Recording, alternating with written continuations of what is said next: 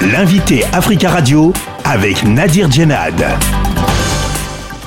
Sophie Élizéon, vous êtes déléguée interministérielle en France à la lutte contre le racisme, l'antisémitisme et la haine anti-L G B T. Le gouvernement français a pris un certain nombre de mesures pour lutter contre le racisme il y a quelques mois, le premier janvier dernier, des mesures pour lutter contre le, le racisme, l'antisémitisme et les discriminations.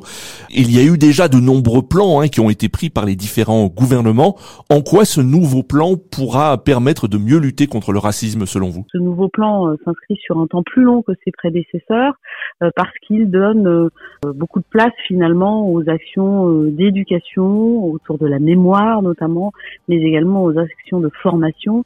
Et nous le savons, ce sont des actions qui, qui doivent s'inscrire vraiment dans un temps long. Donc ce plan euh, et, euh, couvre la période euh, donc deux mille vingt-trois à deux mille vingt-six, euh, euh, alors que euh, les plans précédents étaient sur des périodes de trois ans euh, maximum.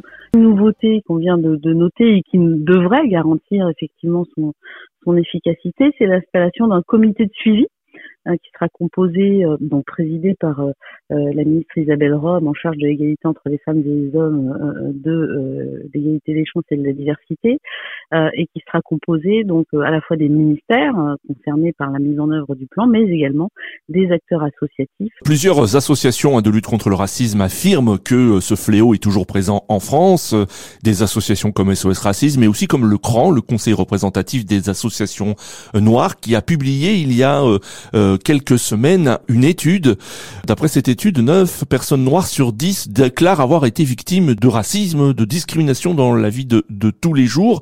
Comment réagissez-vous face à cette étude et qu'est-ce qu'elle nous dit, d'après vous, du racisme euh, en France aujourd'hui ? C'est une étude qui vient finalement euh, euh, dire que nous avons eu raison Euh, d'adresser également dans ce plan la lutte contre les discriminations liées à l'origine, et je crois que c'était une demande assez forte effectivement des associations qui ont participé aux, aux travaux d'élaboration du plan. Hein. Pas moins d'une dizaine d'ateliers ont été réalisés euh, euh, de dialogue et de construction entre les euh, services des ministères, euh, des autorités indépendantes et donc euh, le tissu associatif, de manière à, à identifier des actions euh, claires et efficaces, au nombre desquelles effectivement la capacité à, à produire sans doute davantage de, de testing, justement pour y voir clair sur la réalité observée sur le terrain de ces discriminations et derrière, évidemment, mettre en place des mesures qui permettent de les faire reculer. Pour vous, le, le racisme est toujours très présent en France ? Oui, bien sûr. En deux mille vingt, donc, le ministère dénombrait douze mille cinq cents plaintes de, de mémoire euh, déposées pour, par des personnes euh, qui se disaient victimes de, de racisme, de xénophobie, actes anti-religieux. douze mille cinq cents plaintes, alors que le ministère, euh, en réalité, à travers d'autres types d'enquêtes, évalue à un virgule deux million le nombre réel de victimes. Donc, bien sûr, euh, le racisme, l'antisémitisme sont une réalité euh, en France, une réalité connue, objectivée, mais surtout vécue euh, par celles et ceux qui, qui, qui en sont victimes, c'est indéniable.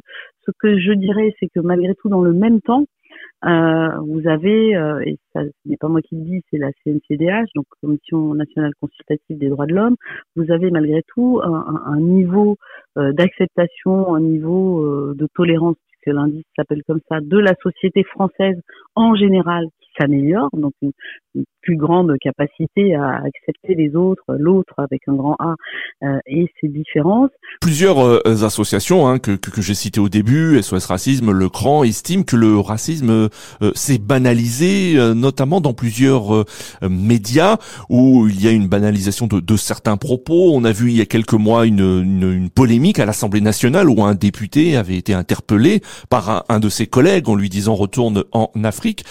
Que peut faire le gouvernement justement pour empêcher cette banalisation ? Dans le cas que vous citez, je crois que la, la, la présidente de l'Assemblée nationale, je ne crois pas, je sais, euh, a réagi très fermement en, en prononçant euh, la, la sanction la plus élevée à l'encontre donc euh, du parlementaire qui avait tenu ses propos. Donc euh, l'action est, est, est bien là.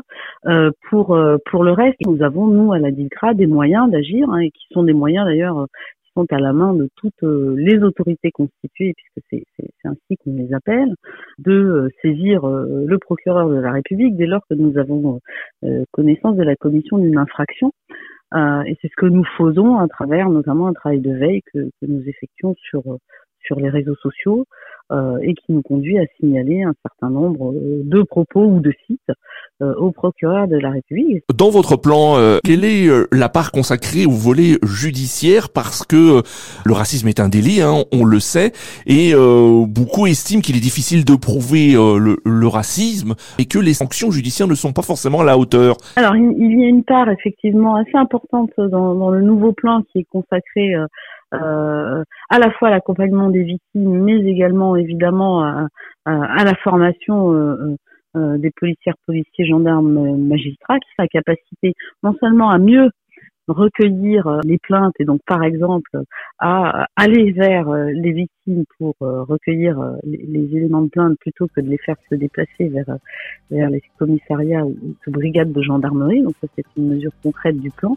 Puis derrière, évidemment, par une meilleure formation et sensibilisation des enquêteurs, enquêtrices, magistrats, magistrats, Euh, nous espérons effectivement que euh, euh, le mobile raciste ou euh, la circonstance aggravante euh, soit davantage euh, démontrable. Merci beaucoup Sophie Élizéon d'avoir répondu à nos questions. Merci à vous. Je rappelle que vous êtes déléguée interministérielle en France à la lutte contre le racisme, l'antisémitisme et la haine anti-L G B T.